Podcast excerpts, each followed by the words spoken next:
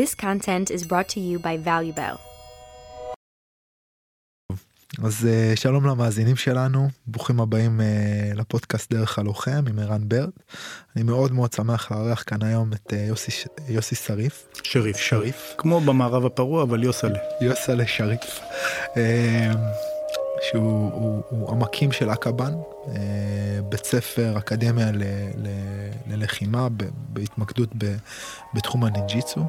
Uh, עוסק בתחום מ-1985, אה, מאמן, מנטור, אני יכול להגיד מההיכרות אולי המוגבלת שלי, אה, גם הוגה ופילוסוף, כותב, אה, ובעצם מומחה בתחום הלחימה.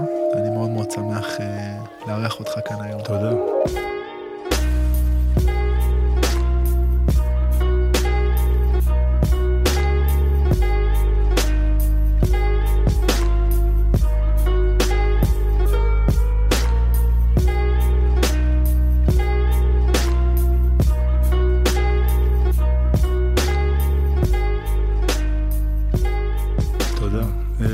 רציתי להכיר אותך וזו הזדמנות טובה. איזה כיף, איזה כיף, זה ככה. אה, האמת שתלמיד משותף שלנו בעצם שמע את הפודקאסט ואמר לי תקשיב אתה חייב לפגוש את יוסי זה כאילו זה משהו שאתה צריך לעשות ו, ואני חושב שברמה אה, מסוימת עד רמה מסוימת אתה נבחן כלוחם ומרמה מסוימת כשאתה הופך להיות כמאמן אתה כבר לא נבחן על האיכויות שלך אלא אתה נבחן על התלמידים שלך כלומר איך התלמידים שלך מתנהגים ומרמה מסוימת אתה כבר אפילו לא, לא נבחן על האיכויות של התלמידים שלך כלוחמים אלא על האיכויות של התלמידים שלך כמאמנים. וזה הדרך שדרכה התוודעתי אליך אל איך התלמידים שלך איך הם כבני אדם איך הם כתלמידים איך הם כלוחמים ואיך הם כמאמנים. אז אז כאילו התפיסה של היותך כבר נבעה מתוך איזשהו מכלול אה, של מידע ככה שקיבלתי לא דרכך בכלל אלא דרך אה, דרך אה, שגרירים שלך בעולם. אתה יודע אומרים אני, אני באיזושהי תקופה רציתי להעיף את הבחינות. באיזושהי תקופה יצאתי לדרך עצמאית לא מבחינת אה, חומר לימוד. מבחינת אה, הרגשה. זאת אומרת, את כל החומר הלימוד שלי אני עדיין חייב, זה, אני לא המצאתי כלום, אבל מבחינת ההרגשה, מבחינת הפוליטיקה, יצאתי לדרך עצמאית, ואמרתי, אני מעיף את הבחינות. למה צריך את זה? אה, ומהר מאוד הבנתי, יש לי מלא תלמידים חכמים ממני, והבנתי משיחות איתם שזה רעיון מאוד גרוע להעיף את הבחינות. ובבחינות קורה משהו נורא מעניין קורים מלא דברים מעניינים בבחינה אצלנו. כשאתה אומר בחינה בעצם אתה מתכוון לזה שתלמיד אה, אה, אה, עובר איזושהי תקופה מסוימת מגיע לאיזושהי אבן דרך איזה מיילסטון כזה ואז הוא בעצם עושה. כן הוא מקבל איזשהו תואר הוא מקבל איזשהו אה, אישור חיצוני. אסמכתה לתהליך ל... הפנימי שלו. והאישור הזה הוא בדרך כלל בסוג של חגורה עם צבע זה כאילו מה ש... כן, כן נכון. אז, אז אני אני לא היה לי כוח לזה. ולא רציתי לתת. אבל uh, אני ממשיך לעשות בחינות, לפחות לשחורה, כי בחינה זה הפעם הראשונה שאני לא עם התלמיד. נכון? אנחנו, אתה גם כן מורה לאומניות לחימה, ויש לנו את הקטע של הבחינה, ובבחינה זה לא שאנחנו נגד התלמיד, אבל אנחנו לא איתו. הוא יוצא לחופשי. והשיחה שלנו התחילה קודם, עוד uh, שדיברנו לפני שהתחיל עכשיו uh, השיחה הרשמית, וכמה זה חשוב לתת לתלמידים לצאת לחופשי. עכשיו, אני חושב שאחד הדברים שקשה לתפוס בהדרכה שלי, אני יודע שזה קשה, זה שאני מדריך ברציפות מ-1985. יש לי עדיין תלמידים שמתאמנים, זאת אומרת 30 שנה ומעלה, אותם תלמידים. אבל יש הרבה אנשים שאחרי תקופה מסוימת קיבלו מספיק בשביל עצמם ואפילו לדעתי. הם עברו את החגורה השחורה, הם עברו לצד השני של העצמאות, כמו ילד, אני יודע מה, שעשה אולי לא בר מצווה, שסיים קורס קצינים. ו... ומאותו רגע אני רק יכול לעשות דבר אחד, לשמוח בהם, כן, שהם פשוט גדלו והתחילו להדריך, ויש להם פרשנות משלהם, לי זה נורא חשוב. יש לנו עומק מאוד גדול באקבן, מבחינת טכנית, כמות מטורפת של טכניקות, וכמות לא פחות מטורפת של תובנות שבאות ביחד עם הטכניקות. ואני רוצה הרבה פרשנויות. אני לא רוצה שכולם יעשו ויחשבו כמוני. אני מספיק בטוח בעצמי כדי ליהנות מזה שכל אחד יעשה מה שבראש שלו. בגבולות השיטה ובגבולות האנושיות שלו. אז uh, כשאתה אומר לי שאתה מכיר תלמידים, אז, אז אני, אני שמח. Uh, ו, אבל, uh, אבל הם כבר עברו לצד השני.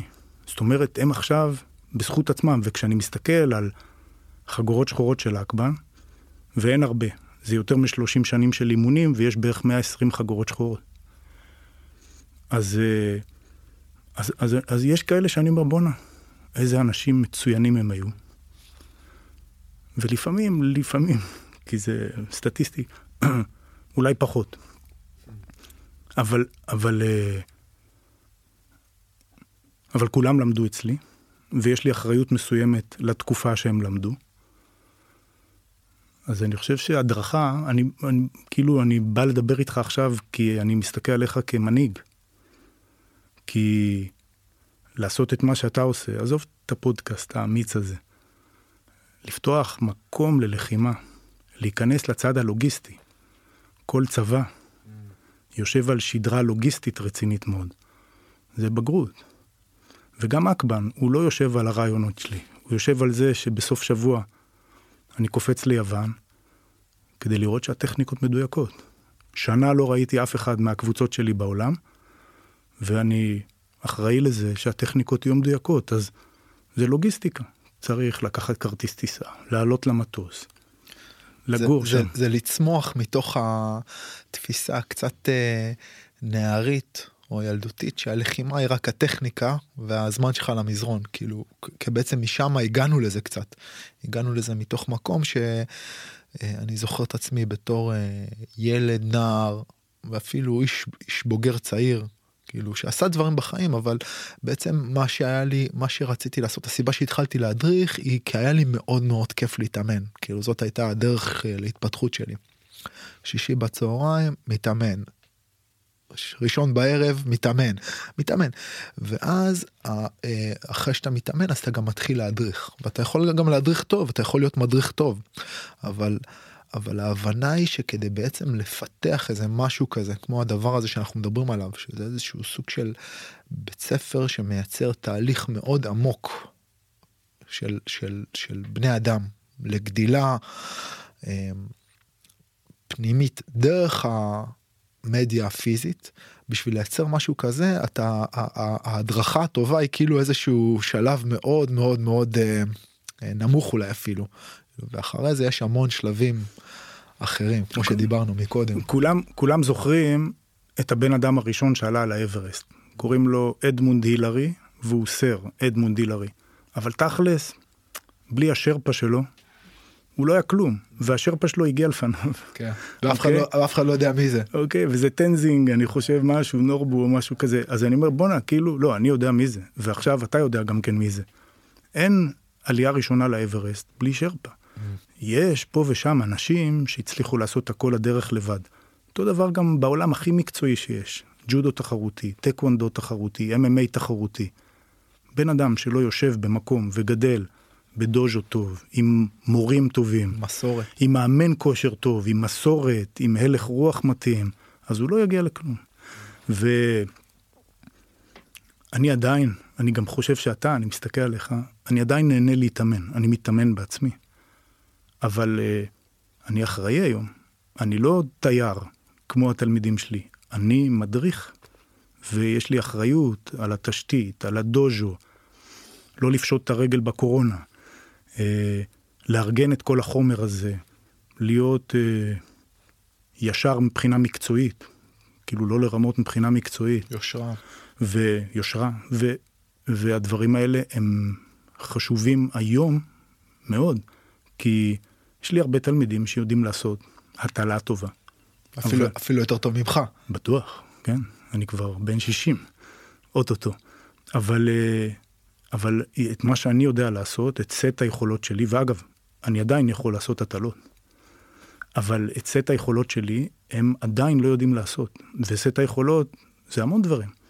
זה לדעת מתי לקחת הלוואה בבנק, וזה לדעת איך לשכור מקום, וזה לדעת לעשות את הביטוח טוב, וזה לדעת להסתכל על תלמיד שמגיע ולהגיד, הוא סכנה לארגון. אוקיי? אז זה סט של יכולות. ולדבר עם כל הקבוצות שלנו בחוץ לארץ, צריך לגשר על תרבויות, אוקיי? צריך לקפוץ למדריד, ולקפוץ לאתונה, ולגרמניה, ובכל מקום זה תרבות אחרת. אז שמה אני נמצא עכשיו, זאת האחריות שלי. אגב, אמרת לגבי האימון, כאילו עדיין מתאמן, אז, אז, אז באמת ב... ב אמ, אני חושב שבאמת האימון, אם אתה מאבד את זה כמאמן, את היכולת שלך לשאוב סיפוק. אמ, אגב, לא, לא, לא כל הזמן, כלומר יש תקופות ארוכות שאני אני show, showing up כאילו לאימון של עצמי, לא מתוך כיף גדול, אלא מתוך uh, יצירה של איזושהי מוטיבציה פנימית, כי אני מבין ש-this is the way, כלומר, והדרך שלי הולכת דרך, ה, דרך המקום הזה, ו... ואגב, אם אני דורש מהתלמידים שלי ש... to show up, גם אם זה לא היום הכי טוב שלהם, אז אני חייב לדרוש את זה מעצמי על אחת כמה וכמה. אבל היום אני, אני גם מתאמן, הפריזמה שדרכה אני בוחן את האימון שלי הרבה פעמים, היא גם איך אני הופך את עצמי לכלי או משפך יותר טוב עבור המתאמנים שלי או עבור המאמנים שלי. איך אני מזקק את, ה, את הדבר הזה עוד טיפה. אה, ואולי אה, כאילו השיחה בינינו ככה, אתה יודע, התחילה לזרום. אבל בעצם השאלה שתכננתי לשאול אותך שהיא שאלה מאוד משמעותית שאחד המנטורים שלי אה, שואל אותה היא, היא, היא למה התכנסנו בכלל? למה התכנסנו פה היום? וכשאני אומר למה התכנסנו פה היום זו שאלה שאני גם שואל את התלמידים שלי. מה מה המטרה של הכל בעצם? מה המטרה של הלחימה? מה המטרה של העשייה? מה המטרה של הבית ספר מה מה למה התכנסנו. לפעמים מילים יכולות מאוד לבלבל. נגיד מילה כמו מטרה היא שייכת לירי בקשת או בנשק. ואני לא בטוח שיש לי מטרה. אני חושב שהיה לי חלום מסוים, והגשמתי אותו כבר לפני עשר שנים. ואני עכשיו אחרי החלום הזה, והחלום שלי היה לעשות קבוצה טובה מאוד, מקצועית, לתחום נישתי באמנות לחימה שנקרא נינג'יצו. שזה תחום שסובל מיחסי ציבור מאוד גרועים, בגלל שחלק מהקבוצות בעולם של הנינג'יצו, הן לא מתפקדות מקצועית, הן פשוט ארגון חברתי, מקום שבו אנשים שוהים ביחד וזזים טיפ-טיפה. ו... ובשבילי זה נורא מבאס. אז, אז הגעתי לזה כבר לפני מלא שנים. אז עכשיו, אין לי, אין לי, כאילו אני בחלום, אתה מבין? Mm. אני, אני טס בסוף שבוע לבקר דוז'ו שלי בחוץ לארץ, ועד uh, עד אוקטובר אני אעבור בכל הדוז'ואים בחוץ לארץ. זה, זה חלום, אתה מבין? זה כאילו, אין, אין לי, מהבחינה הזאת, אני לא יודע מה להגיד לך, מה המטרה של השנים הבאות. כרגע אני מאוד מעוניין לא לגרום לזה לגדול מהר מדי. זאת אומרת שאני הברקסים של כל הארגון שלי, ו- וזה, וזה גם כן סוג של מטרה. אני כאילו עוצר את כל הארגון, לא מכשיר מהר חגורות שחורות חדשות. בקרת איכות. אני, אני לא בטוח. יש תלמידים, כשאני אומר תלמידים, הרבה פעמים חושבים על צעירים. הגיל הממוצע בקבוצות שלי כרגע הוא בסביבות 30. זמן מזרון ממוצע, אם אתה עושה פריז ושואל כמה שנים, 14 שנים. אז זה, זה כאילו פריבילגיה מטורפת להדריך כזאת קבוצה שמבינה, שלא מאפשרת לי לעשות טעויות מקצועיות, שאומרת לי, אתה טועה, כשלדעתם אני טועה. לדעת רוב המדריכים והוותיקים, אני עכשיו טועה כבר כמה שנים בגישה שלי, ולכן אני לא יודע להגיד לך לגבי המטרה שלי כמדריך, כי טוב לי עכשיו. אתה מבין? אני, אני במקום מאוד טוב, ואני גם, ואני גם שומר את זה בסוד. אני יודע, לצערי הרב אגב, שאת הפודקאסט הזה לא ישמעו הרבה אנשים. אה, ממש לפני חודש מישהו הציע לי תוכנית מערוץ 2, ודחיתי אותו. זה חלק מהברקסים שאני שם כדי לא לגדול.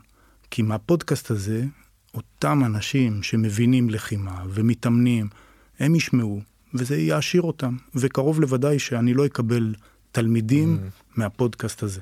אז זה מתאים לי, אתה מבין? אבל אם יהיה לי תוכנית בערוץ 2, וואו, יהיו מלא טלפונים. אני אצטרך לענות לטלפונים שבועיים. זה, זה פחות מתאים. אולי לשאלה הקודמת שלך, מה אנחנו עושים בדוז'ו, יש לי מלא תשובות. אתה מבין? זה משהו אחר. עוד פעם, אני, אני כאן בכובע של מייסד בית ספר נורא גדול, אבל הרבה פעמים כשאני בא להתאמן, אני עדיין בכובע שאני ואתה כל כך אוהבים אותו, וזה כלום, כאילו לבוא ולהזיע על המזרון. שם יש לי מלא מחשבות. אז, אז אולי, אולי אני אמקד את השאלה, ואני אלך אה, למקום הזה. כשאני שואל למה התכנסנו פה היום, זו שאלה שאני שואל גם על עצמי, שהיא בעצם, אה, מה המהות של הכל? מה המהות של, ה, של, של הסיבוב הזה שאנחנו עושים עכשיו בעולם? אני ואתה. אני, אני... אני יכול להגיד לך על, על עצמי, ואז אפילו שזה הפודקאסט שלך, אני נורא, נורא מתעניין לשמוע עליך. אה, לדעת אומניות לחימה זה איכות חיים. Mm. זה הכ, הכי בסיסי שבעולם, אתה יודע, יש את פירמידת הצרכים של מסלאו, זה הכי בסיסי שבעולם. נסעתי הנה באופניים, לקח לי איזה חצי שעה. עברתי דרך אה, מלא אנשים, חלקם מאוד נחמדים, פה ושם קבוצות של אנשים לא נחמדות באזור כאן. אה, אני סבבה. Mm. יש לי איכות חיים, כאילו אני, אני מרגיש שיש לי איכות חיים, מה זאת, מאיפה האיכות חיים הזו? אני מפחד פחות. ואני חושב שגם אתה מפחד פחות, נכון? אז כאילו אני זוכר איך הייתי כשהייתי ילד. פחדתי מלא, קיבלתי מלא מכות, אה, ובאיזשהו שלב גם התחלתי נורא לכעוס. זאת אומרת, הצד השני, זה הפכתי לאלים מאוד, ואולי אפילו כמעט, לא כמעט, עברייני. אה, איזה כיף זה שבאיזשהו שלב היה לזה מקום, והפעילות עצמה עידנה את כל הבלגן הפנימי הזה. ואז פחות פחד, פחות כעס, יותר משמעת, מלא דברים שלאנשים אחרים קשים, פתאום נהיים נורא קלים. ללמוד תואר באוניברסיטה, אני יודע שאתה למדת, נכון? קלי קלות, נכון? זה קצת כמו ללמוד תרגילים, כאילו, באים, יושבים, עושים, לומדים, הרבה פעמים מה שעוצר אותנו זה חוסר משמעת, אז הנה פתאום יש משמעת. הרבה פעמים מה שמקלקל לנו זה פחד. אני אומר, אוקיי, אז אם אותה, אותה הרגשה, אני לא יודע אם אתה זוכר את זה, אני פשוט זוכר את עצמי בתור תלמיד צעיר בקבוצה של המורה שלי. למדתי אצל אה, דורון אבון. דורון אבון הוא עילוי. אה, הוא דבר ראשון דן ארבע בג'ודו, מהקודוקן. הוא לא מת בגלל שכחודש לפני המשלחת למינכן, הוא שבר עצם באגן. אז, אז הוא לא נסע, אז הוא לא מת, אוקיי? אחרת הוא היה מת עם כל הספורטאים שם. אה, ואז בן אדם כזה, עם כזה רקע ועם הבנה של מה זה לא, לא בולשיט. כי, כי ג'ודו ספורטיבי זה לא בולשיט. זה, זה עבודה קשה mm. ובא ועושה נינג'יצו.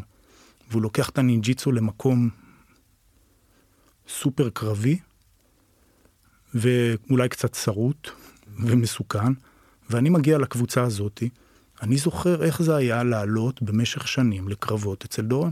כולם יושבים ועולים לקרב מול אנשים שבאמת, לא, אני אומר לך בלי צניעות, היו מפרקים אותי. אתה מבין? היו אנשים ממש חזקים וטובים ויותר ותיקים ממני. אה, זה השאיר אצלי חותם, איך אני מתמודד עם הפחד הזה. אני אומר לך, לפעמים, תחשוב, ילד בן, עוד פעם, אני קרוב ל-60, התחלתי בן 14, יושב שם בשורה ויודע שהתור שלו יגיע, אני אומר לך באמת, היו לי כאבי בטן. לפעמים הייתי צריך ללכת לשירותים, לעשות פיפי, אתה מבין? כאילו, בגלל שזה קשה, כאילו נפשית. מה עשיתי עם עצמי כדי להתגבר על הפחד הזה? אז יש המון דברים שאני ואתה עושים כדי להתגבר על הפחד הזה. ו- ואני אגיד כאן משהו מה- מהעולם של, של המאזינים שלנו אולי. אה, בפעם הראשונה שאתה לובש כפפות אגרוף, ואתה עובד, ואז מישהו עושה לך משהו נורא פשוט, הוא מפציץ אותך במכות קלות, ואתה צריך להתקדם דרך המכות האלה, נכון? כאילו, די סטנדרט של אימון לבינוניים באגרוף. אה, משהו בגוף קורה, נכון? והמשהו הזה הוא נורא משחרר. אתה מסיים את האימון, יש לך הרגשה נפלאה בגוף. עברת דרך הדבר הכי מפחיד בעולם, ואגב, אחד הדברים הכי מפחידים בעולם, זה האלימות של הגברים האחרים.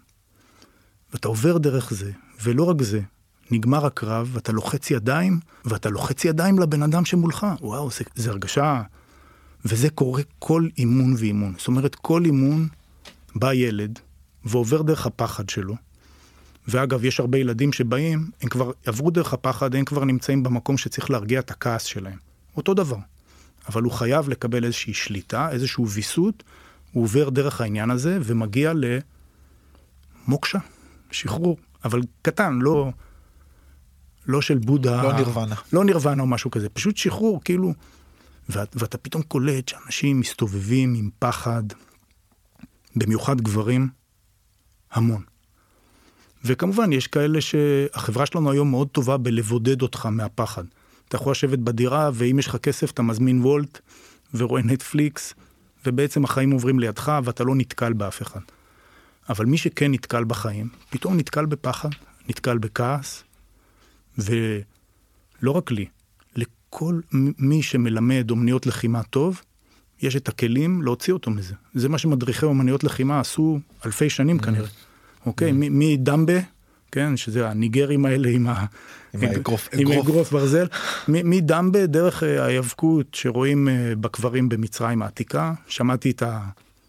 הייתי אומר, השיחה המאלפת של אייל, כן, אומניות לחימה במקרא, ואני אומר, אוקיי, זה אותו דבר, נכון? ומה הוא אומר שם? לוחם שיוצא לקרב, אסור לו לפחוד. נכון? לגמרי. אז, אה, אז כאילו, מה זה אומר אסור לו לפחוד? כאילו, אני שקשקתי, איך אתה עושה את הקטע הזה שאסור לך לפחוד, שאתה לא מפחד? אוקיי, אז, אז, אה, אז, אז בשבילי, אשתי מאוד אוהבת פאזלים. ויש את הקטע הזה שאתה פשוט שופך את כל האבנים על הרצפה, ואנחנו מדברים על פאזלים של 5,000 אבנים. אתה שופך את הכל על הרצפה, ואתה אומר, רגע, יש כאן תמונה, אבל כרגע זה חתיכות. ויש לי את הזמן ואת הסבלנות ואת המשמעת להתחיל להרכיב מזה תמונה. אז, אז באקבן זה מה שעשינו. יש כאן פאזל מטורף. נינג'יצו תכלס, זה כמו בית אז של... חכה אז חכה שנייה כי, כי, כי יש לי ככה קודם כל אני מאלף כיף לי ממש לשמוע אותך אני מזדהה עם המון דברים שאתה אומר. כי אני רוצה שנייה להשאיר איזה אה, אה, אה, זרקור שנייה לנינג'יצו. אה, וגם בעצם למשהו עוד פעם ש, ש, אה, מאוד רציתי לדבר איתך עליו שזה בעצם הניטור הרגשי שאתה מדבר עליו ובעצם איזושהי שיטה לעבודה רגשית שם דרך הלחימה. אני מאוד מאוד מזדהה עם הדברים שאתה אומר במובן של הדבר הזה שאתה מדבר עליו, המפגש הזה, אה, כשאתה עולה מול גבר אחר ונפגש מולו על המזרון, הוא בעצם מטאפורה לאיזושהי איכות מסוימת שנוכחת בחיים שלנו כבני אדם, כמין אנושי, ובכלל בממלכת הטבע, בכלל של החיים, שזה המפגש עם המוות. אנחנו כולנו בעצם באיזשהו שעון חול שהולך אחורה במפגש הזה עם האיכות ההרסנית הזאת שנמצאת בחיים. כלומר כל פעם שחיה יוצאת לצוד היא, היא נפגשת עם, ה, עם האפשרות שהיא תחדול להתקיים. זה משהו שאנחנו כמין אנושי חיינו וחווינו לאורך כל שנות הקיום שלנו. עד לתקופה האחרונה. אתמול בדיוק הייתה לי את השיחה הזאת בדיוק עם הילדים שלי, אני מאמן את הילד שלי שאגב, אתה יודע, זה, זה, זה אתג... מייצר כל מיני אתגרים כמאמן וכאבא, אבל, אבל דיברתי איתם על זה גם, על המקום הזה שהיום שני ילדים בני חמש רבים בגן שעשועים, מה קורה? אני אגיד לך מה קורה. מה קורה? ההורים באים, האימהות באות ומפרידות ביניהם. מיד. ישר. ו- ואם זה בבית ספר, בכלל. מפ- מוציאים אותם, משעים אותם לשבועיים. האלימות או הכוחניות ככלי לעיצוב הזהות הילדית, גברית, האנושית, הוא משהו שלאט לאט יוצא מתוך השיח. והדבר הזה שלאורך שנים היה לו איזשהו כוח מאוד מאוד משמעותי בעיצוב שלנו, ב- ב- בהגדרה שלנו, למול המוות, למול הכיליון, למול הפחד, למול החרדה, הוא משהו שלאט לאט אנחנו מחצינים אותו מתוך החיים שלנו. ו... והמקום הזה שבו אתה עולה להילחם מול מישהו, הוא בעצם מטאפורה למפגש שלך עם המוות. כפעם, המפגש הזה, אם הוא היה קורה על שביל, באמצע ג'ונגל, בשדה קרב, הוא היה אומר שאתה מתמודד עם המוות. עכשיו אם אתה מפסיד אתה אתה הולך למות. וההבנה הזאת היא מוטמעת כל כך עמוק בתוכנו. בגלל זה עוד פעם אני אומר את זה הרבה איזה חדר זה החדר הכי עמוס בערב קרבות? זה השירותים. כולם רצים להקיא ולשלשל כאילו הגוף שלך מגיב לדבר הזה כל כך אינטנסיבי. למרות שאתה יודע שאתה לא הולך למות אבל עדיין זה מטאפורה כל כך משמעותית. וכל פעם שאתה נותן כיף וכת קידה ועולה לקרב מול מישהו. אתה בעצם נוכח למפגש שלך עם המוות כי אם הפסדת אתה בעצם מת. וזה בעצם מלמד אותך אולי את השיעור הכי חשוב שיש בחיים שזה איך למות ומתוך האיך למות איך לחיות. אז כשאני שואל כאילו מה המטרה כאילו מה לשם מה התכנסנו אמרת שתשאל אותי חזרה אז אני כאילו כבר מתפרץ ועונה אז אז לטעמי הלחימה בעצם מלמדת אותנו איך לחיות ברמה הכי עמוקה מתוך המפגש שלנו עם ההבנה של האפסיות שלנו של האנושיות שלנו של, ה... של זה שהכל הוא בעצם בר חלוף של זה שאני יכול לנצח עשר שנים אבל בסופו של דבר אני הולך להפסיד. ואם אתה נמצא מספיק זמן על המזרון אתה יודע שההפסד שלך הוא, הוא, הוא, הוא, הוא כאילו הוא נתון שאתה צריך לקבל אותו ולחיות בתוכו. ואם אתה משכיל לעשות את הדבר הזה, ומאוד מעניין לי לשמוע אותך כי בעצם אתה מדבר על תהליכים מאוד מאוד מאוד ארוכים.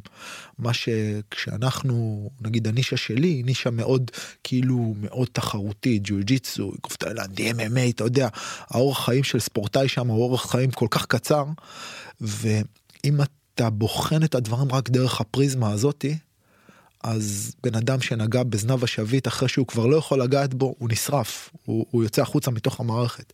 זה אתגר שלי כ, כמאמן. ואם אתה מבין שזה רק רק איזשהו חלק מאוד מאוד מאוד קטן מהתהליך הכללי שאתה רוצה להעביר, להעביר אנשים אז אז אז אתה מבין שיש פה משהו אחר. אז אז זה נורא מעניין שהלכת לכזה מקום עמוק ורוחני מתוך היומיומיות של המזרון, אוקיי? מתוך הקרבות האלה, כן? זה, זה פשוט מרתק בעיניי. אה, אני יכול להגיד לך כמה דברים. סיבת המוות העיקרית היא לא אלימות של גברים אחרים. ולמרות זאת, זה כזה סמלי בעינינו, וזה כל כך מפחיד אותנו. זה כוח מניע כל כך חזק. ו- כאילו... ו- ואז אתה רואה כאילו מלחמות בין מדינות, וזה כאילו מי התחיל קודם, ואיך למנוע, ואיך התחילה מלחמת העולם הראשונה, והשנייה, ומלחמת ששת הימים, וכאלה דברים וזהו, ואז אני אומר, רגע, רגע, בוא, בוא, בוא נסתכל כאן. מה הרג יותר גברים במדינת ישראל? כוס קפה עם שלוש כפיות סוכר וקרואסון עם חמאה כל בוקר, או משפחות פשע. כוס קפה וקרואסון הרגו יותר אנשים מכל משפחות הפשע. אבל אנחנו יושבים ואוכלים בכיף. ואני אומר, רגע. וכל פעם שאנחנו רואים איזה ארס שחותך אותנו במכונית אז זה בבת אחת נהיה יש, משהו כן יש דקירה בלב ופתאום אנשים מונעים מזה עכשיו אני יכול ללכת אף, אף אחד לא בורח מהקורסון חמאה לגמרי אבל אני יכול ללכת ולהגיד עד כמה הדברים האלה הם העובדה שמשהו מורכב על משהו, דיברנו על הפאזל, הפאזל הוא תלת ממדי, משהו מורכב אצלנו על משהו. הדבר שמורכב אצלנו על משהו זה החלק המילולי שמדבר עכשיו.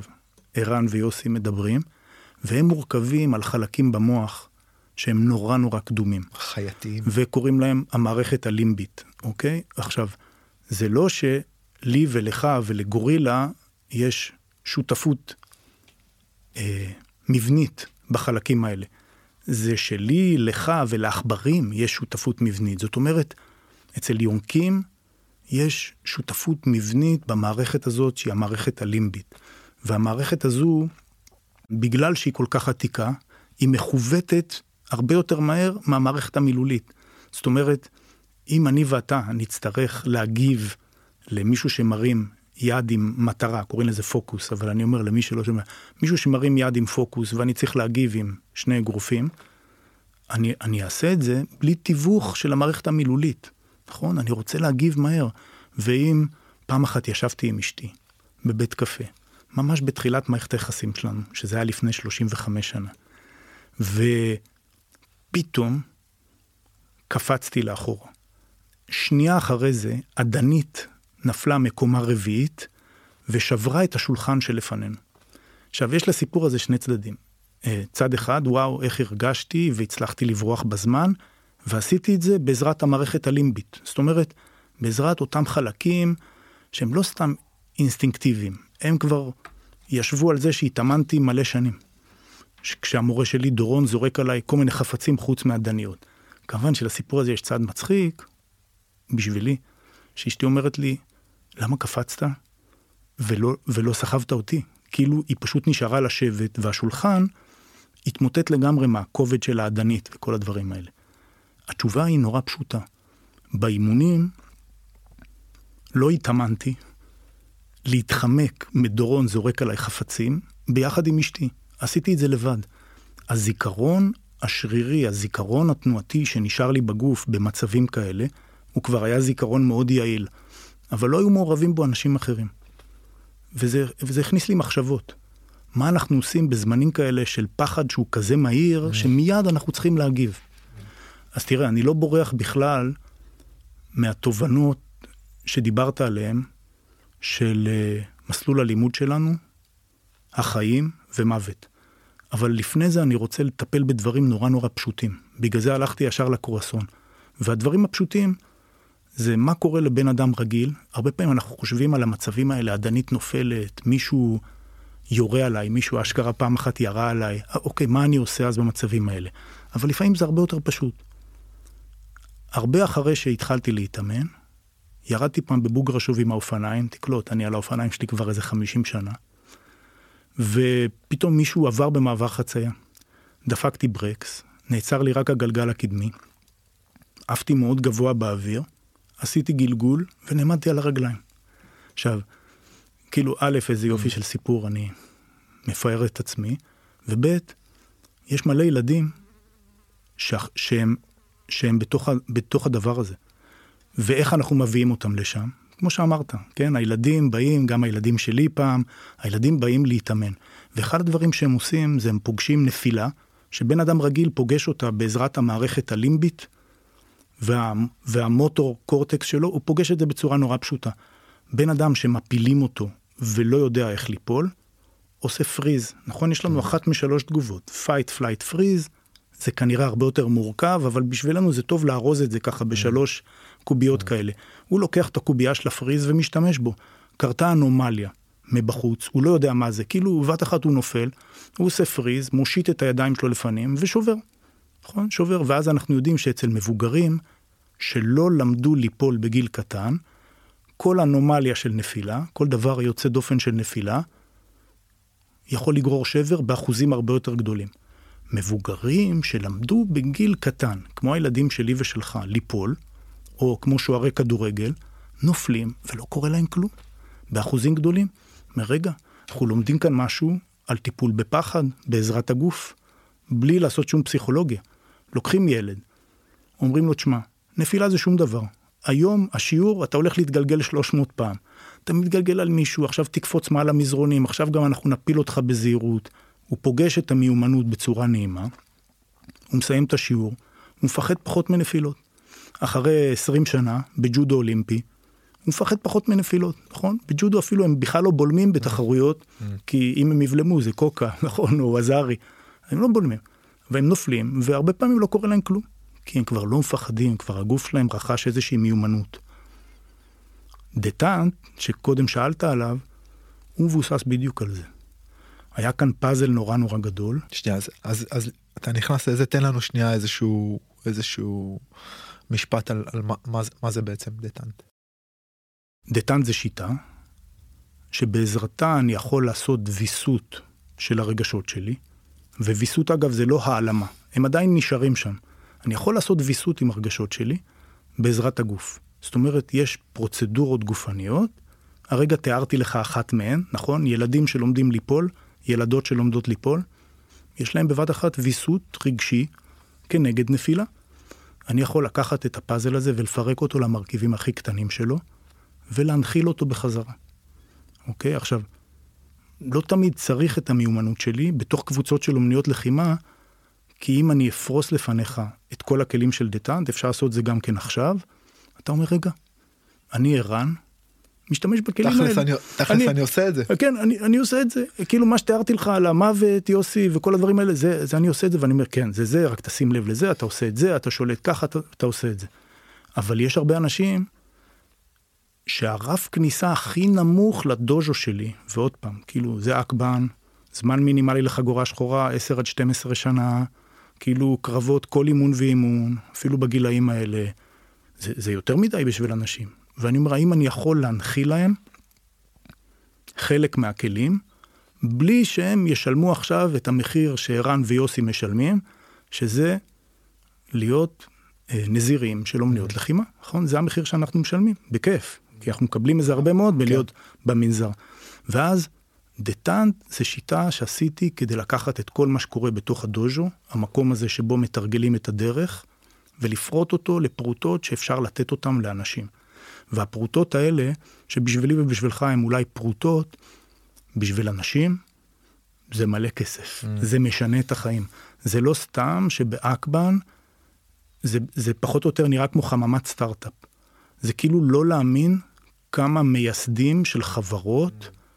נמצאים על המזרון ברגע נתון, זה לא, זה לא להאמין. עכשיו, הם לא הגיעו אליי ככאלה, הם הגיעו והם היו כלום. זאת אומרת, הם היו אבל יש איזה משהו ביכולות שאנחנו מלמדים, כשאנחנו פורטים אותם לפרוטות, ואנחנו אומרים, אוקיי, זה לא סתם תעלה למזרון עכשיו מול אה, ערן ותשקשק ותצליח. לא, בוא אני אפרוט לך את זה לפרוטות. מה אתה עושה עם הפנים? מה אתה עושה עם הנשימה? מה אתה עושה עם האצבעות שלך? עכשיו שפרטתי לך את זה לפרוטות, אפשר להתחיל לתקן טעויות, כי אחרת זה כאילו... גוש פלסטלינה אחד גדול, הגוף. לא, בוא נפרוט את זה. איך אתה מדבר? Mm. איך אתה נושם? אז, אז אנחנו פורטים את זה לפרוטות, מנחילים את זה לאנשים. אני אומר, בואנה, יש כאן משהו זמין, mm. שהוא נגיש. דטאנט מלמדת את השיטה הזאת כבר שבע שנים. יותר מ-1500 מפקדים בצבא בקורס מ"כים עשו את זה. פום אלון, מוסד, מותר לי להגיד מוסד, כי זה לא סודי. אני מלמד את השיטה הזאת למי שרוצה. אה, סיירות מובחרות, חברות בינלאומיות, דויטשה טלקום, קומקאסט, מי עוד למד אצלנו? בתי זיקוק נפט. כל מי שנמצא במקום שבו פחד או כעס יכול לשבש לו את החיים, ואני אגיד לך אגב מה המקום הזה, להיות אבא, זה מקום בדיוק כזה, אז, אז הכלים האלה הם בשבילו.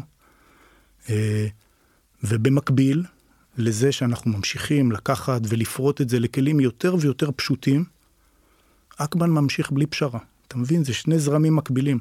כי אקבן זה המקום, כמו בדוז'ו שלך, שבו אני בא לנוח, אפילו שזו עבודה קשה, וללמוד, וליהנות מהעובדה שיש לי כבר תלמידים. אני אגיד לך את האמת, אני לא באתי הנה עכשיו רק כדי לספר לך, באתי כדי לשמוע. Mm. כי אני בן אדם מאוד יסודי, ו- ותחקרתי, דבר ראשון, שמעתי את כל הפודקאסטים עד עכשיו, מצחי, אוקיי, עד לאייל. וכל דבר שעשית, קראת, כל דבר שאני יכול להגיע אליו באינטרנט, זהו, זה מעניין אותי. לא הלכתי למדיה חברתית, לא מעניין אותי רכילות, מעניין אותי כאילו מה התפוקה שלך כבן אדם. האסנס. אז, אז, אז אותי זה נורא מעניין, וזה המקום שאנחנו שנינו נפגשים בו כאנשים שהם אה, מנטורים, ואני לא מפחד מהמילה הזאת בכלל, mm. ו, ואני אומר, יש מלא מנטורים שעשו קורס של שלושה חודשים, והם נהיים קואוצ'רים וכאלה דברים. אני אחרי 35 שנה שאני מלמד, רק לפני שנה, שנתיים הבנתי שלא יעזור לי כלום, אני מקווה שאתה הבנת את זה הרבה לפני זה, זה מה שאני עושה בחיים, אוקיי? אני מלמד איך לחיות עם איכות חיים יותר טובה. זה מה שאני עושה. אז, אז שאלת, אני מחזיר אותנו לשאלה הראשונה, כאילו, מה אנחנו באים לעשות כאן? אני אומר, כן, איכות חיים, אבל אם תרצה, אחר כך בסוף נדבר קצת על מה שאתה דיברת, על מוות וכאלה דברים, על החיים כמסע. כי שם אני לא בטוח שאני כזה מעורר רוחני, אתה מבין? Mm. כאילו, תשים לב, אני בתוך ה... הדברים שאני יודע לעשות טוב. כאילו, אתה מבין, נגיד בג'ו ג'יצו ברזילאי, אני לא חגורה שחורה. אז, אז אין לי מה להגיד שם. כאילו, אני רק אומר, היי, אני כל כך נהנה מזה. Mm. אבל אין לי מה להגיד שם. ועל החיים כמסע, אין לי כרגע מה להגיד, אני בתוך המסע הזה, אתה מבין? אני בן 60 ועשיתי מלא טעויות, ו... וכאילו, חיים שלי רגילים. אבל בהקשר הזה של איכות חיים, אני מאמין שלא רק לי, גם לך, וגם להרבה מהתלמידים שלנו, יש איכות חיים יותר טובה, בגלל מה שלימדנו אותם. Mm. וזה לא קשור כל כך, אתה יודע. אה, באיזשהו שלב עברתי בחיים פשוט מלא מקומות של לימוד, אומניות לחימה. באיזשהו שלב למדתי אה, אצל שוקי, יחד עם יאיר לפיד. מה זאת אומרת יחד עם יאיר לפיד? יאיר לפיד היה תותח, ואני קיבלתי מכות מבועז, אוקיי? כי הייתי צעיר, מבועז, ממיקי שני ומכל מי שהיה שם שהיה יכול להרביץ. אה, האירוע הזה השפיע על יאיר לפיד, אתה מבין? זה השפיע עליו. המסלול הזה שהוא עשה, זה השפיע עליו. עכשיו, אני לא מדבר כאן פוליטיקה, אוהד שלו, לא אוהד שלו, זה לא קשור למה הצבעתי. אני זוכר אותו כשהוא היה צעיר, זה השפיע עליו. שוקי, למרות שאתה יודע, היה לו קשה, והוא לא הגיע למקום שאתה הגעת מהרבה סיבות, מהרבה סיבות. כאילו בוא נגיד ככה, אם הוא היה מגיע, היום היה כאן מג'ירו ג'ים בתל אביב, ששוקי עומד בראשו, נכון? היו מלא תקלות בדרך. אבל, אבל זה לא בצדק, הוא היה צריך להגיע בגלל שהוא הכשיר לא רק את יאיר, בועז. אגב, כשאתה אומר שוקי, איזה שוקי? אתה אומר רק ש... שוקי רון, שוקי רון. כן, רק, ש... רק שאנשים שלא מכירים את הדמויות יבינו. שוקי רון. מראשוני... כן, אם, אם הולכים, תראה, תראה איזה חמוד יאיר. הוא פעם אפילו הביא אותו לתוכנית טלוויזיה, לתת לו כבוד. זה, זה נורא יפה בעיניי. שתלמיד יכול להודות שהוא למד, נכון? בגלל זה בתחילת השיחה וזהו, אמרתי לך, דורון, כאילו שלא יצא ש... שאני ילדתי את עצמי. יוסי, שאני יוסי, כן. כן, לא, כאילו, אני, אני עומד, אולי לא על כתפיים של ענקים, על כתפיים של אנשים בדיוק כמוני, שעבדו נורא קשה. ואם אני, ואם אני מסוגל להגיד, לא רק דורון, למדתי אצל ניר מלכי, ולמדתי קצת מאוד אצל דניס, ולמדתי אה, אצל שוקי, אוקיי? אז, אז אם אני מסוגל להגיד את השמות שלהם, אז זה טוב. אני אספר לך סיפור מגניב. פעם אחת עשיתי ש... אה, שנה של להיות מאמן אומניות לחימה בכיר בווינגייט, היה, היה כזה מסלול. וגדי סקורניק בא ללמד אותנו. ואני הייתי הכי צעיר בקבוצה, היו שם המדריכים הכי ותיקים, כאילו עשר שנים מעליי, אוקיי? אז עכשיו הם בני 70 כאלה וכאלה דברים. ואז שוקי התחיל, אה, סליחה, סקורניק התחיל לשאול אותם איפה למדת. ואז שניים שעשו שוטוקן, פול ואריה, אמרו, אני למדתי אצל מדריך ישראלי. וכל המדריכים האחרים, אני למדתי אצל זה ביפן, ואני למדתי אצל זה. ואז הוא שאל אותי איפה למדת, ואמרתי לו, אפילו, אפילו שהייתי אחרי יפן, אמרתי לו, המורה שלי זה דורון נבון. ואז הוא הלך לכל אחד מהמדריכים ואמר, אתה, המורה שלך היה בוזגלו, ואתה, המורה שלך היה גדעון קדרי, ולמה אתה אומר את כל הדברים האלה וזהו? ו- ולי, הוא פשוט בא ונתן לי חיבוק. כי פשוט אמרתי מי היה המורה שלי. Hmm. אני שומע אותך. אמ, אתה יודע, ישר זה מעלה לי מלא קונוטציות, מלא מחשבות, מלא... אה, כי אני שמתי לב אגב שאתה הבאת את חליפקס. Hmm, לגמרי. להודות ולפני כמה זמן היה פה דסקלו שהוא גם כאילו פוגשתי אותו לא כ... הוא, הוא לא עיצב אותי כ, כנער או, כ, או כילד אבל עדיין הוא, הוא דמות משמעותית בהבנה שלי של, של, של דברים ושל אגרוף של נישה מסוימת ואני מאוד מאוד נהנה לתת קרדיט לאנשים שאני נתרם מהם. אני חושב שזה משמעותי זה אחד הדברים הבסיסיים. אמ, מאוד אהבתי לשמוע כמה דברים שאמרת. אחד על העניין של הגלגול.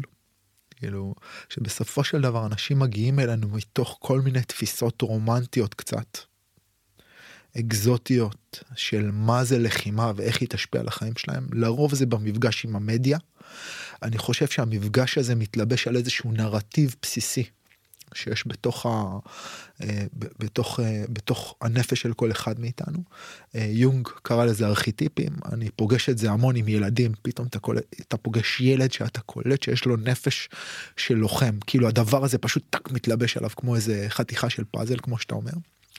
והמפגש הזה בין הארכיטיפ הפנימי הזו, התפיסה הפנימית, לבין המדיה מייצרת איזושהי תפיסה מסוימת. ואז אני, ילדים, נערים, היום מבחינתי גם אה, בחור בן 25, 6-7 הוא נער. אה, אפשר לדבר על זה גם, אתה יודע, לזרוק את זה לתוך הזה, אבל, אבל כל מיני כאלה מגיעים עם איזה שהם תפיסות, והתפיסה הזאת זה יכול להיות זירת ה-MMA, זה יכול להיות uh, uh, כל מיני דברים, תכף נדבר על הסרט נינג'ה אמריקאית, uh, אבל הם מגיעים עם הדבר הזה, ואז בסופו של דבר, תכלס מה שהם באמת צריכים, זה את הגלגול הזה, כי הסיפורים האלה על נסעתי על הקטנוע בום נכנסה בי מכונית לא הבנתי מה קורה ופתאום תפסתי את עצמי בעמידה.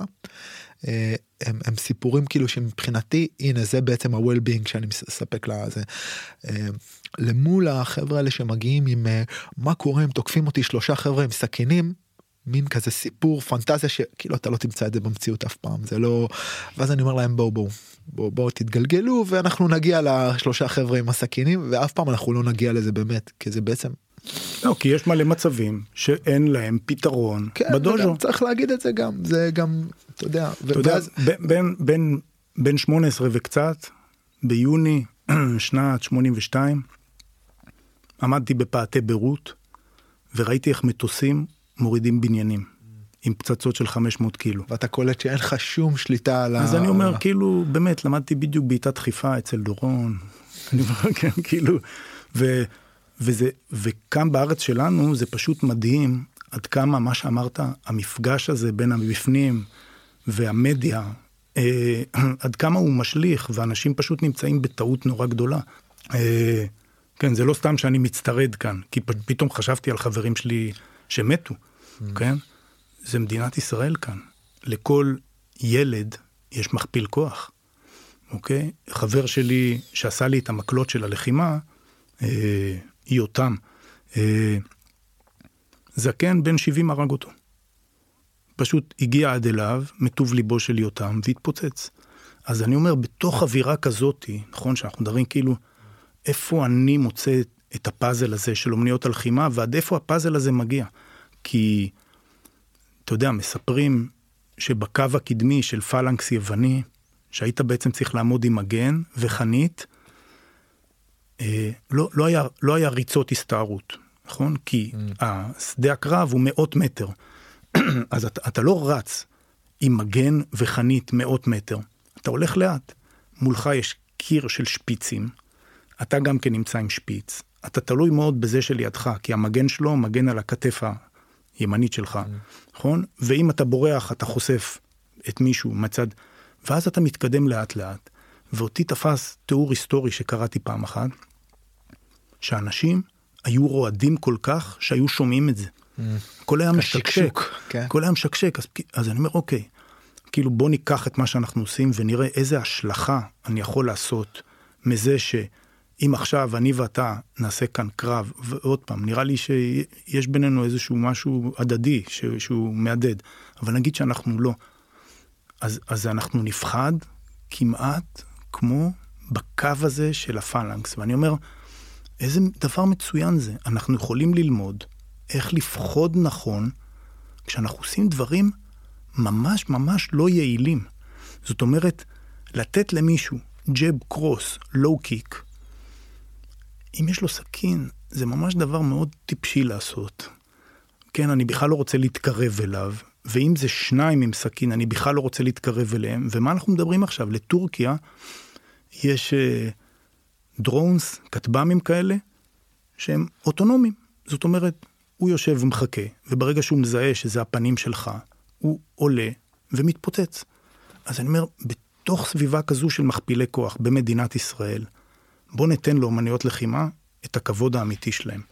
יש מצבים מסוימים שבעזרת אומניות לחימה אני בהחלט יכול להגן על עצמי. אבל יש הרבה יותר מצבים שאומניות לחימה פרקטית, פרקטית, גופנית, לא יעזרו לי בשיט. הדבר היחיד שיעזור לי זה היכולות הפנימיות שיש לי, שרכשתי במקום הסמלי הזה שנקרא דוז'ו. Mm. דוז'ו זה מקום סמלי וזה מקום אדיר, כאילו אתה חושב פתאום כמה דורות ובכמה תרבויות יצרו בדיוק את אותו מקום. הזירה בתאילנד, הדוז'ו ביפן ובסין, החצרות האלה של קושטי mm. בהודו, שעושים שם היאבקות, יצרו בדיוק את אותו מקום. בוא תלמד, היום אנחנו אומרים להיות גבר, ו- וזה כאילו ממש לא פוליטיקלי קורקט ובצדק, כי גם אני וגם אתה מכירים לוחמות מעולות, אבל בוא תלמד להיות בן אדם, בת אדם, אוקיי? במקום הזה, ואז פתאום התפקיד שלי ושלך הוא משתנה קצת.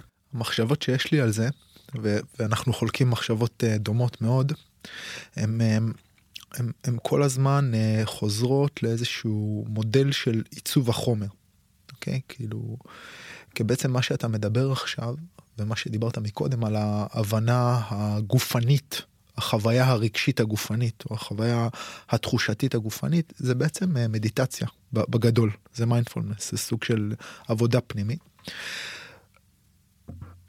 אבל היא מתווכת ומנוהלת בצורה שונה. כלומר אפשר להגיד שלעצב עץ ולעצב יהלום זה בעצם לעצב משהו. לעצב עץ אתה צריך סט מסוים של כלים ולעצב יהלום אתה צריך סט אחר לגמרי של כלים. אורך זמן שונה, תהליך שונה. שניהם עיצובים של דבר. בחוויה שלי אמנות לחימה היא בעצם מאפשרת לך, ועוד פעם אני מדבר על זה הרבה, היא מאפשרת לך לייצר מומנט או עיצוב שונה, להכניס לתוך מרחב, כמו שאתה מדבר עליו, הדוג'ו, מרחב, סדנה שונה. אמ, כי מגיעים אליי חבר'ה אתה יודע, עם באמת עם חרדות, עם כעסים, אנחנו יכולים לזהות את זה. הרבה פעמים בן אדם שמגיע הוא לא יודע שהוא חרד, הוא לא יודע שהוא כועס, הוא לא יודע שיש בו אנרגיה מתפרצת, הוא לא יודע שהוא הר געש.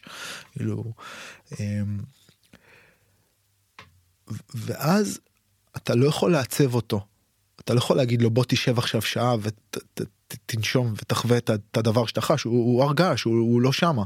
אני עובד עם, אמ, עם ילדים בחינוך אה, בחינוך מיוחד או שאני עובד עם אה, חבר'ה אתה יודע כמו שאתה אומר של אה, סיירות או יחידות מיוחדות או וואטאבר אתה לא יכול לקחת שעה מהיום שלו ולהגיד לו בוא תשב הוא, הוא, הוא, הוא בוחן את הדברים בפרקטיות האורך של התהליך שם הוא שונה לגמרי. ואז באמת לאפשר את המטאפורות האלה דרך העבודה על המזרון בכלים שלנו אבל אם אתה יודע לעשות את התיווך ואת החיבור בעצם לרמה התחושתית, הגופנית, התהליכית, ודרך שם לתת את הכלים האלה, אז אני, אני, אני עוד פעם מאוד מאוד מאוד מחובר לזה. אני יכול להגיד במילים אחרות, לנסות להגיד במילים אחרות את מה שאמרת עכשיו, וזה בעצם אקסיומת השליטה הראשונה של דטנט. Mm. הגוף משפיע על הרגש והחשיבה, ומושפע מהם. זאת לולאה סגורה, שאנחנו יכולים להשתמש בה ולשנות אותה. פשוט. ואם אני לוקח רק את החשיבה, ואני מתעלם מהתפקיד של הגוף בחשיבה, כי אנחנו תכלס לא מוח בקופסה, אני לא יכול לייצר תוצאות טובות. ואז אני מחזיר לך את מה שאמרת אפילו ביתר שאת. אני לא יודע אם היית פעם במנזר זן, אני הייתי. זה משעמם תחת. זה כאילו, זה משעמם, זה לא mm. מעניין. אני גם הייתי במנזר שהיה לידו אה, דרך כזאת, והיה מלא רעש של מכוניות, ושומעים את השכנים, אתה מבין? כאילו, זה אנטיתזה למה שאנחנו חושבים. ובעצם שמתי לב למשהו נורא פשוט, שכל מי שעשה ויפאסנה שם לב. בתוך עשר דקות, זה לא בראש שלי, זה הגוף שלי. כואב לי הגוף לעשות את זה. ועכשיו השאלה, אם אני יכול לשלם במטבע הזה, שנקרא אי נוחות גופנית, אוקיי? כדי ללמוד. אז בגלל שאני ואתה צמחנו מאותה מסורת של אומניות לחימה, התשובה היא ברור, כן. אגב, זה לא ברור. כי נגיד חבר'ה כאלה, ואני נפגש עם ה top של ה... של ה בוא נקרא לזה ספורטאי לחימה. אז חבר'ה כאלה שהם ב top של, של אה, אה, ספורט לחימה או אנשי מקצוע לחימה שזה המקצוע שלהם אה, הרבה פעמים מאוד קשה להם להגיע למקום הזה של stillness, של להיות שנייה רק עם מה, עם מה שהגוף אומר, בלי לנסות לייצר על זה מניפולציה. אז אני אגיד לך. ש... אז... ש... עוד, שנייה אחת, עוד שנייה אחת. ו... ו... א', זה משהו מעניין להתבונן עליו, כלומר התהליך הזה הפנימי של, של ללכת לזה.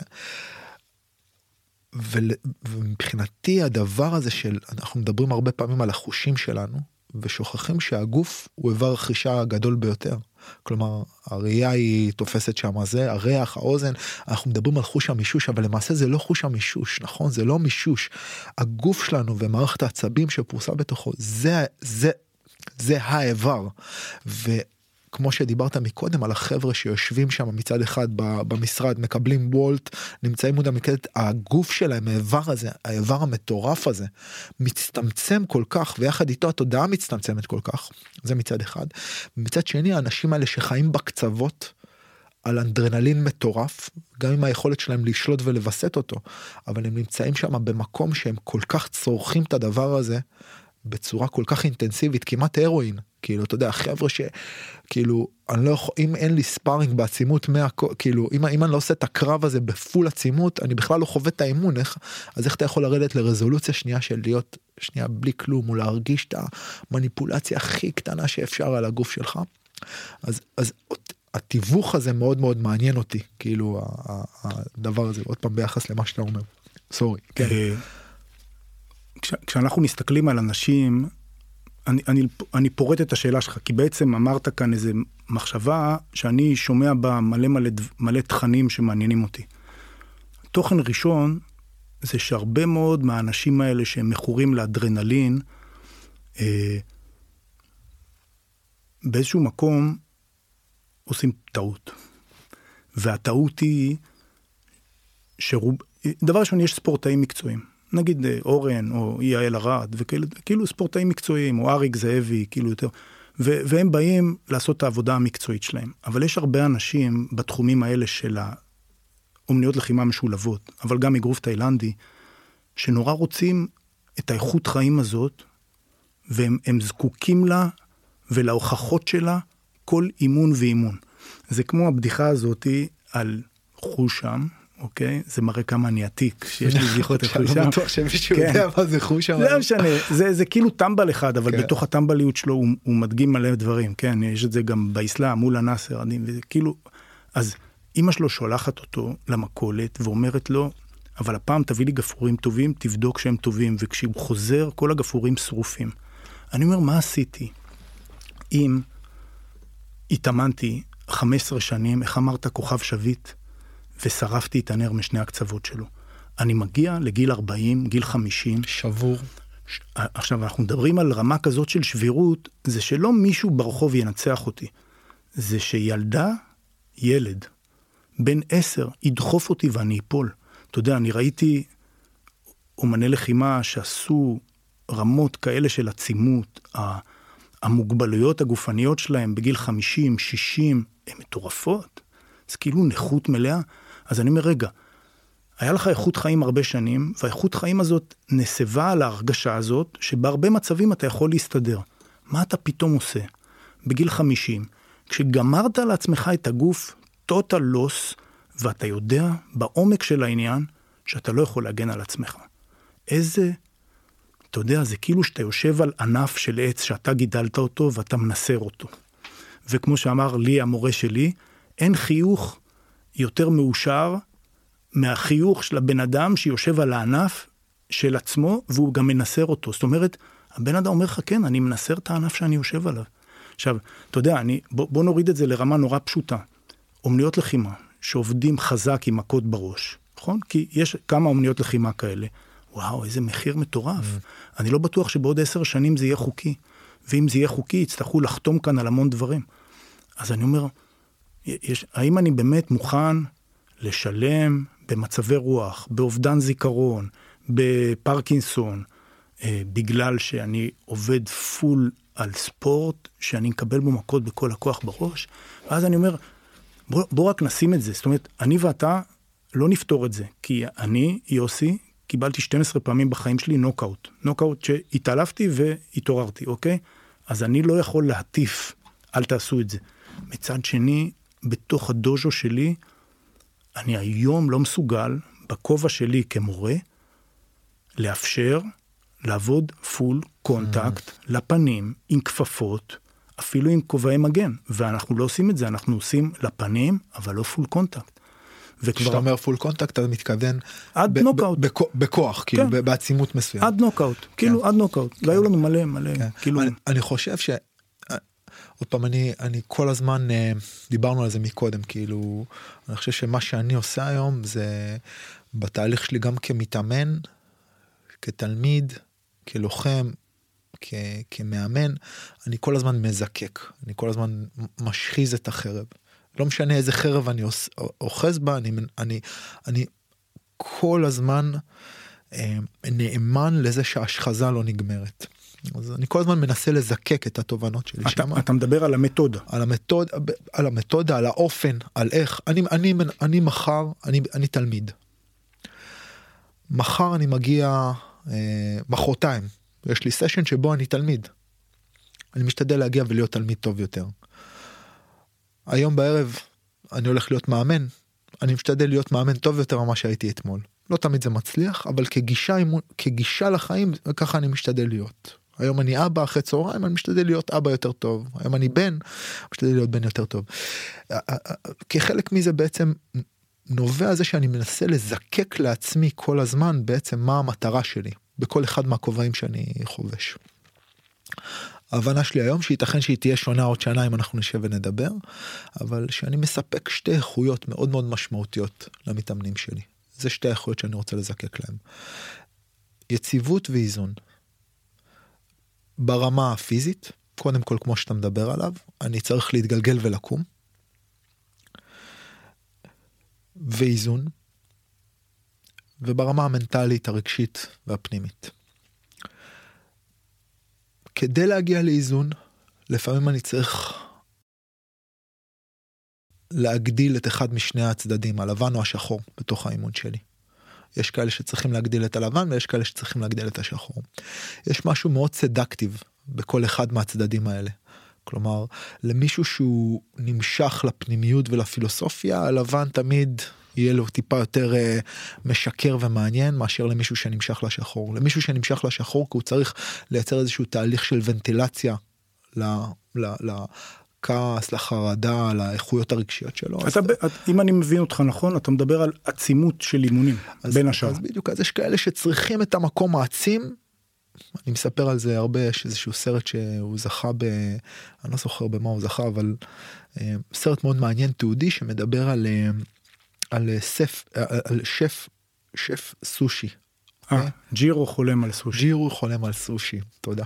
והוא מדבר שם על, ה, על התהליך התלמדות של, ה, של, התל, של האנשים שמגיעים ללמוד אצלו. יש לו שם אה, תחנות כאלה נכון יש אה, מין תחנות שחבר'ה ששפים מתחילים שמתחילים ללמוד. אצלנו בישראל אתה מגיע למסעדה אתה מחזיק סכין ומתחיל לבשל ביום הראשון ביפן זה קצת שונה. בכל דבר אגב אתה מגיע למכון אתה לא ישר מתחיל להתאמן עם ה... אתה קודם כל מנקה את המזרון אז שמה בעצם אתה מתחיל מלשטוף את הרצפה וזה ויש שם תחנת תמנון אני זוכר את זה מהסרט. ובעצם מה שהג'ירו הזה אומר שהתמנון כדי להיות על סושי אתה לא יכול פשוט לחתוך אותו ולשים אותו הוא קשה מדי. אתה צריך לעשות לו מסאז' אתה צריך למסאז' את התמנון.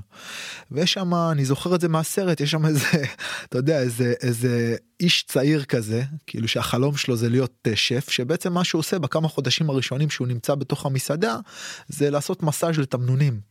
כאילו למסאז' את התמנון כדי שהקשיות תצא ממנו וזה מה שהוא עושה.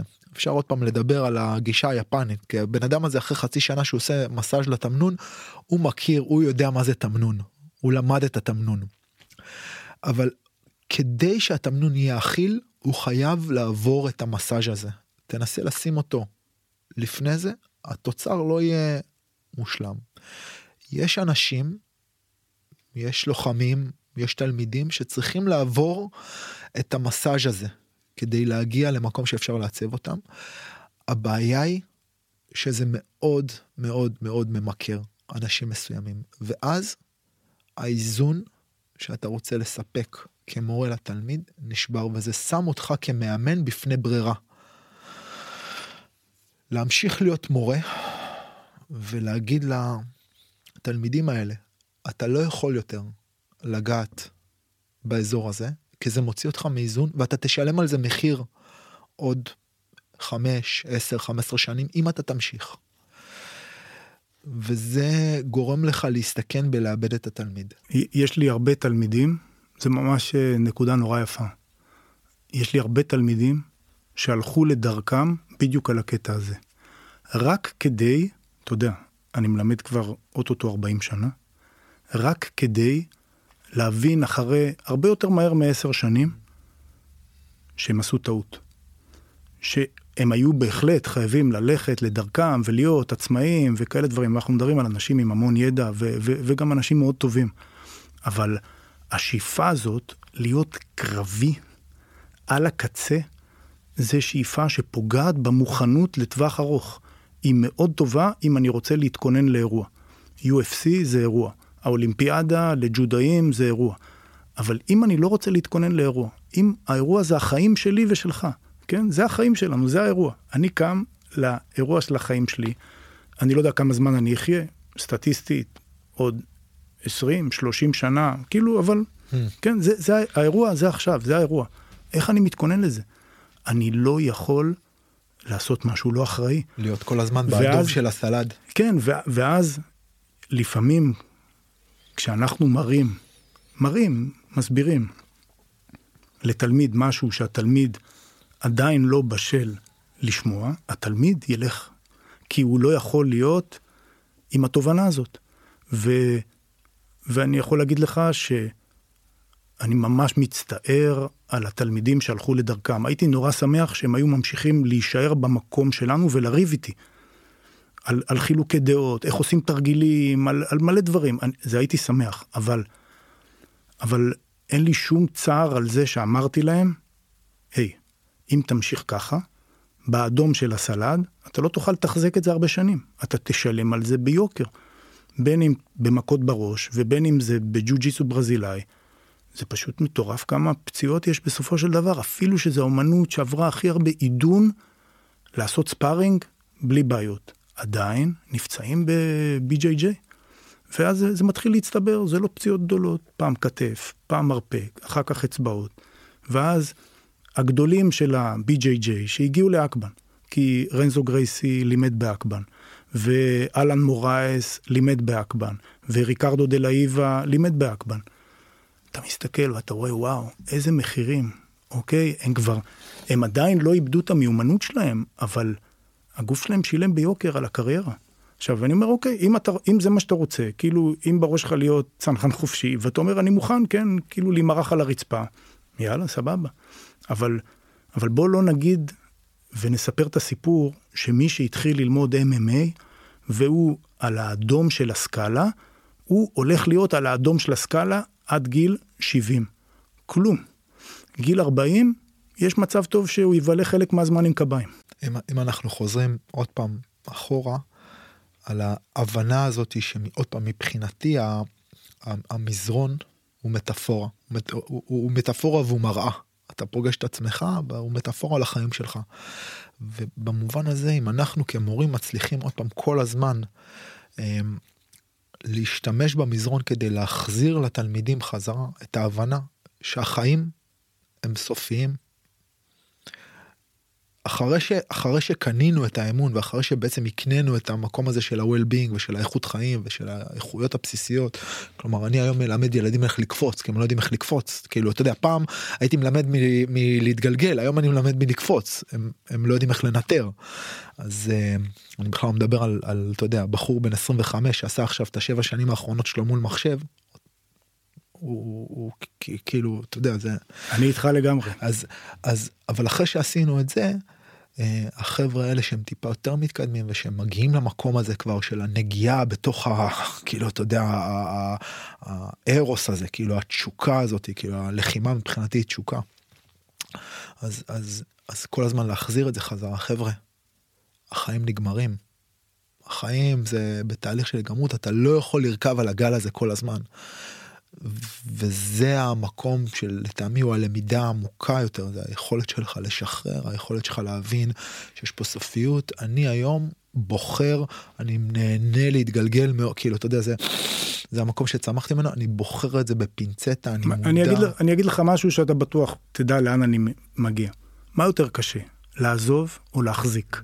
מה יותר קשה, לעמוד או ליפול? מה, מה יותר קשה? הרבה יותר קשה לעזוב. זה קשה, גם מוטורית, זו פעולה הרבה יותר קשה, אוקיי? ואז ללמד, לעזוב, אתה יודע, בוא, בוא נוריד את זה מהמטאפורות לתכלס. גיל 45, הבנתי שאני חייב להפסיק לעשות קרבות. עד גיל 45 הייתי עושה שעתיים בשבוע, בקל, קרבות עם התלמידים. ושלא תחשוב שהייתי מנצח. היו שם אנשים שאנחנו מכירים, שהיו באמת נפלאים. אבל הייתי עושה. גיל 45 התחילו לי כאלה הצטברויות של תקלות, כל מיני דברים, פה רצועה, פה שמה, והיה לי אבל, דיברת על ארוס, היה לי אבל ממש, ו, ואני נשמתי בתוך האבל הזה, וזה הסתדר, אוקיי? ואני עדיין עצוב. ש, שזה זה מבחינתי, מה שתיארת עכשיו, זה הדבר. זה הד... כאילו אם אתה שואל אותי, אם אנחנו חוזרים שנייה חזרה, למה התכנסנו פה? זה מבחינתי מה שאני רוצה לתת לתלמיד. היכולת לשהות בתוך ההבנה של כמה החיים האלה ברי חלוף של כמה הגוף שלנו אבל מתקדם. אבל תראה מה זה. אתה בעצמך דיברנו קודם על להיות מיליונרים של ידע. אתה מולטי מיליונר כאן. ו, וכדי שהתלמיד יקבל מזה משהו הוא פשוט צריך ללכת איתך את הדרך. לשהות וזה בתרבות שלנו כל כך קשה. שהנס הגדול של אקבן זה לא שאני מתאמן כי היה לי מורה טוב, והנס הגדול של אקבן שיש קבוצה של אנשים שמצליחים בתרבות שלנו של 15 שניות טיק טוק להישאר 30 mm. שנה על המזרון. ו, ואז אני אומר, טוב, אני מאחל לשנינו שפשוט יהיו אנשים שיסבלו אותנו, כי אנחנו לא משהו מוצלח, אה. נכון? שיסבלו את כל הדברים שלנו, אבל שיוכלו, שיוכלו לעשות משהו עם, ה, עם האוצר הזה של הידע. פשוט, כן.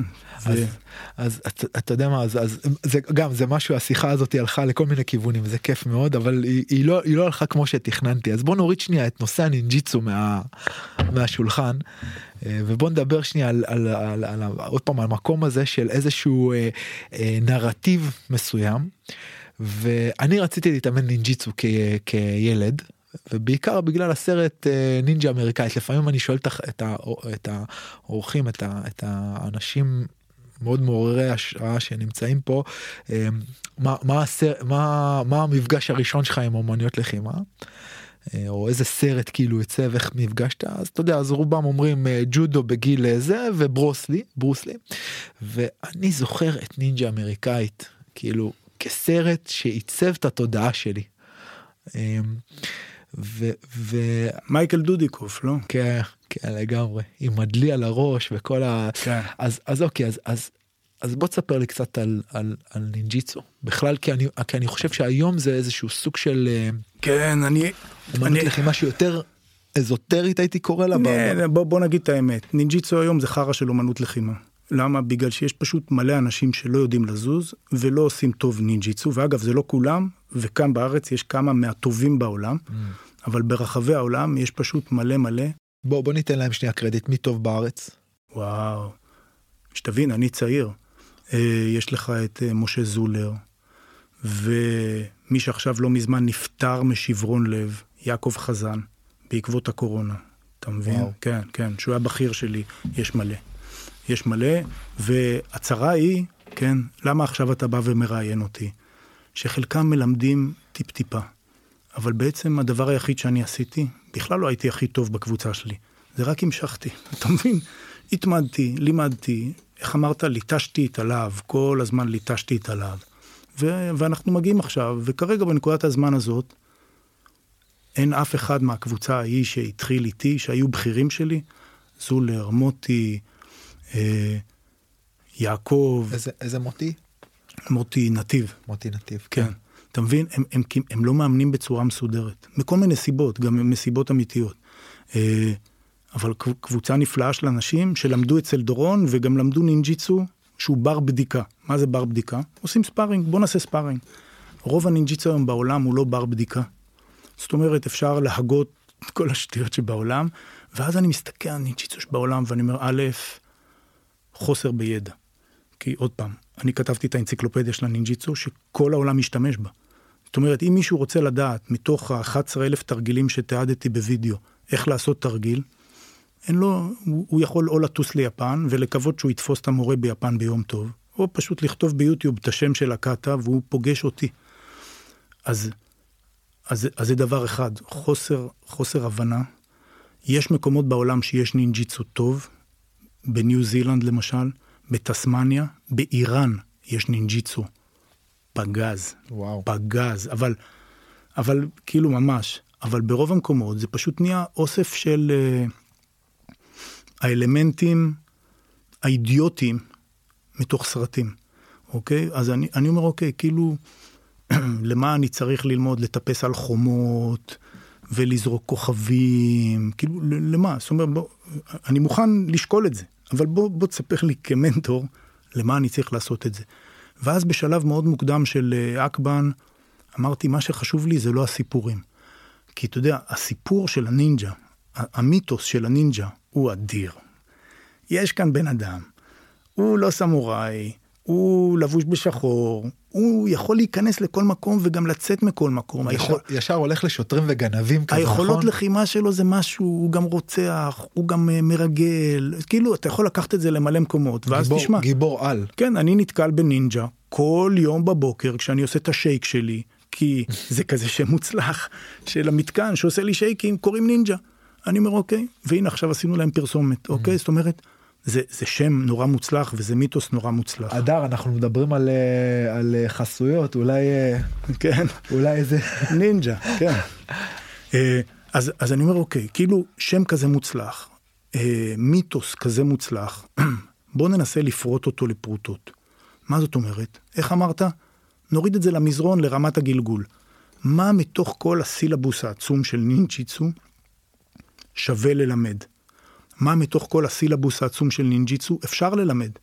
מה מהסילבוס של הנינג'יצו חוקי ללמד, כי למשל הכנת רעלים, שזה חלק מ-18 המיומנויות של הנינג'ה. אני לא מלמד, אני לא יודע, אני לא יודע להכין רעלים, לא יודע להכין שיקויים, אבל אני מבין משהו במיתוס הזה.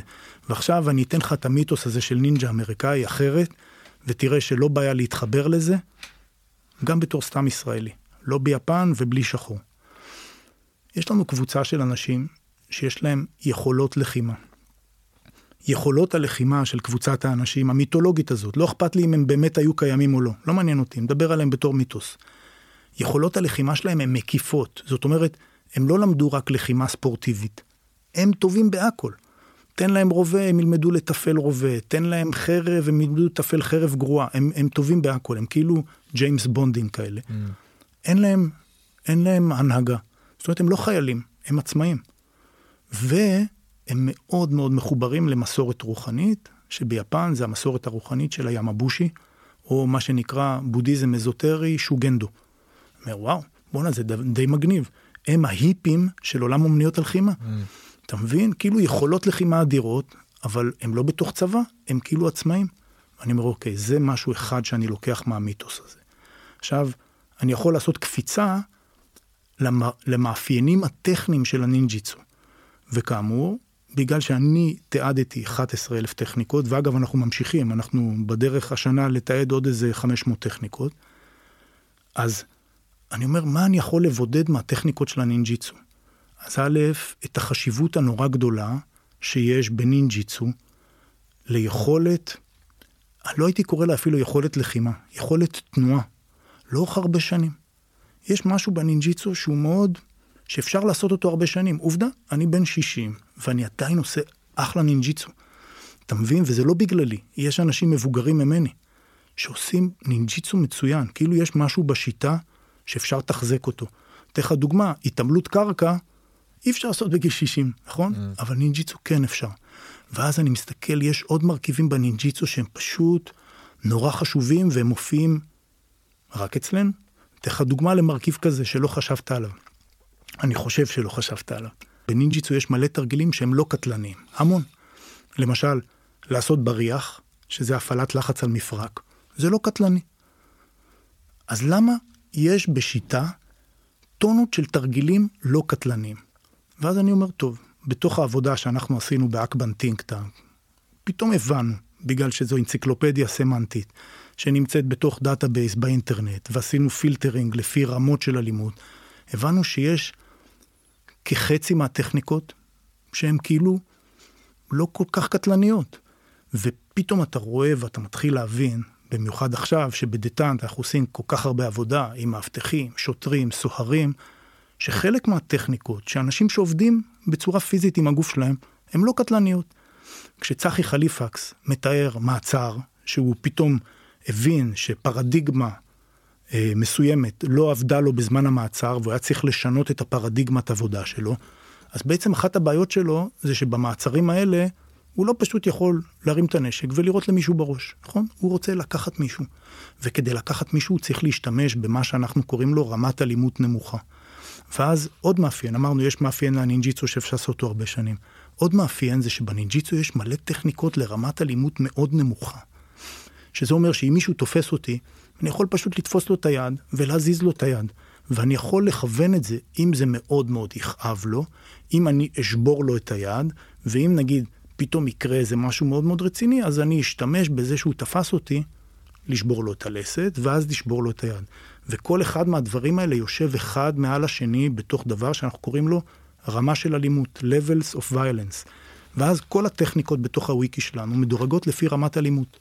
ואז אתה אומר, וואו, יש כל כך הרבה טכניקות שימושיות, שהשימושיות שלהם זה שהטכניקה לא הכי קטלנית בעולם. אפילו באגרוף תאילנדי, נכון? אם אני נותן למישהו טיפ קיק, זה לא נוקאוט, אבל זה אחלה טכניקה. וטיפ קיק ברחוב, זה אגב למי שלא יודע, זה נגיד פוש קיק, כן? בעיטת דחיפה. בעיטת דחיפה כזאת. זה, זה ממש טכניקה מצוינת, אני השתמשתי בה, מישהו בא ומתקרב, קבל בעיטה בבטן, לא קרה לו שום דבר, אבל הוא מבין שיש כאן יחסי כוחות אחרים. אז הנה לקחתי טכניקה ברמת אלימות מאוד נמוכה ויישמתי אותה. דטאנט זה עוד שלב מעבר לזה. מה אנחנו אומרים? הדרך הכי טובה לפתור מצבים אלימים זה בלי אלימות בכלל. אז אני אומר, אוקיי, זה אפילו השלב שלפני הרובד הראשון של הפעלת אלימות. עוד לפני זה, אם אני יכול לקחת מצב ולפתור אותו במינימום אלימות, שיחקתי אותה. ואז, אחת מהאקסיומות של אקבן, לא של דטאנט, היא כזאתי. ככל שהרמה המקצועית, הטכנית, שלי עולה, ככה אני יכול לפתור יותר ויותר מצבים ברמת אלימות נמוכה. Mm. זה בדיוק ההפך ממה שכל אחד שמגיע אל הדוז'ו שלי ושלך חושב. הוא חושב שאנחנו נצייד אותו ברמות אלימות גבוהות, והוא יוכל לפתור כל בעיה בחיים שלו ברמת אלימות גבוהה. כל מי שהיה נשוי, עם בת זוג, הולך ברחוב, יודע שרוב המצבים מחייבים בדיוק ההפך. ואז אנחנו פתאום לוקחים את הפירמידה הזאת, מביאים מישהו ואנחנו מלמדים אותו שזה הפוך לגמרי. אם אתה רוצה להיות בדוז'ו דבר ראשון, דבר ראשון אתה צריך לדעת איך לעבוד ומישהו לעשות איתו ספארינג, ולא להרוג אותו. נכון? אתה תתפרע כל פעם. נכון, אז, אז לא יהיה לך בני זוג לאימון, ואף אחד לא יתאמן איתך וכן הלאה וזהו. אבל זה הולך ישר לחיים, וזה מאפיין נורא עמוק של הנינג'יצו. אין לנו עוד הרבה זמן היום, אז אמרנו שני מאפיינים של הנינג'יצו שלדעתי הם נורא חשובים, כן? אחד מהם, יש דירוג נורא גבוה של אלימות, ו- ו- ומאפשר לי גם כן לפתור. והדבר השני זה שאני יכול לעשות את זה הרבה שנים, ומזה, שמע, אני נורא נהנה. אז קודם כל, קודם כל כיף ממש אה, אתה יודע עכשיו השיח איתך על הנינג'יצו היה אה, אה, זה פעם ראשונה ששמעתי מישהו מדבר ככה על נינג'יצו אני חושב שאתה בעצם לא מדבר על נינג'יצו אתה מדבר על על האופן שבו אתה רואה ומנגיש את הנינג'יצו זה כאילו האינטרפרטציה של תראה אקבן אקבן היום זה, זה מיינסטרים ממ. זאת אומרת לנו יש את ה-67 מיליון צפיות במצטבר בכל הרשתות החברתיות. אם היום מישהו בא לראות מה זה נינג'יצו אז בעצם הוא מקבל אותך. אז הוא, הוא יגיע אליי, כן. אוקיי? ועכשיו זה לא פייר, כי יש אנשים שיודעים לא פחות ממני, אוקיי? אבל זה המצב, אוקיי? אז כן, אנחנו מיינסטרים של הנינג'יצו. אז, אה, אז אה, אולי כיף, ש, כיף שזה המיינסטרים. אני חושב שזה משהו שמאפשר, אה, שיש בו המון עומק מעבר ל... ל אתה יודע, ל, ל, ל, כאילו, ל, ל, איך, איך אני אגיד את זה? ל fast food של האומנות לחימה, שזה משהו שהתרגלנו לצרוך קצת, נכון? כאילו, the best knockouts of. כאילו, אז זה כיף שזה ככה. אה, נשאר לנו עוד מלא על מה לדבר מהרשימה של הדברים שזה כן, איכשהו רק התחלנו איך שזה טס רק אז התחלנו אני, אז אני לא יודע אולי אנחנו נעשה עוד איזה מפגש לדבר על הדברים המהותיים אבל uh, מאוד מאוד מאוד נהניתי לפגוש אותך ולדבר ולהחליף uh, מחשבות. כן למדתי המון ואני רוצה להגיד לך עוד פעם זו הזדמנות טובה להגיד את זה אחר כך אתה יכול לחתוך את זה כי זה ממש בסוף שזה ממש מרשים אותי האומץ והביטויים המעשיים של האומץ בתפקיד שלך. אוקיי? כי אני לא מכיר, אני מכיר הרבה דוז'ואים בכל העולם שפשוט התפרקו לגמרי בקורונה. וההתפרקות הזאת הייתה התפרקות נפשית של המייסדים. Mm. אבל אצלך, שום דבר, נכון? אה, אה, שלא, שלא תבין, עמדתי בקורונה, אתה יודע, זה מקום שאני אישית עמדתי אה, למול תהום. בטח. והמקום הזה שאנחנו מדברים עליו, של עוד פעם, מנטור וחבר טוב שלי, עידו פורטל, בדיוק דיברנו על זה השבוע, לרקוד על פי תהום, זה, זה ניטשה. לרקוד על פי תהום, להבין שבעצם הכל ארעי, וזה שפתאום אתה רואה את התהום, זה לא אומר שהיא לא שמה כל הזמן. והיכולת להביט בתוך התהום ולהגיד אוקיי, לנשום, ייתכן, לנשום. ייתכן, ייתכן שאני אפול לתהום, אבל בעצם מה זה שונה מכל יום. ו, וזה כאילו, זה, ז, זאת הדרך, כאילו אם אני יכול. טוב. אז, אני מקווה שיהיה לנו עוד. תודה רבה רבה יוסי. בוס. איזה כיף היה. בוס. תודה לכולם. תודה.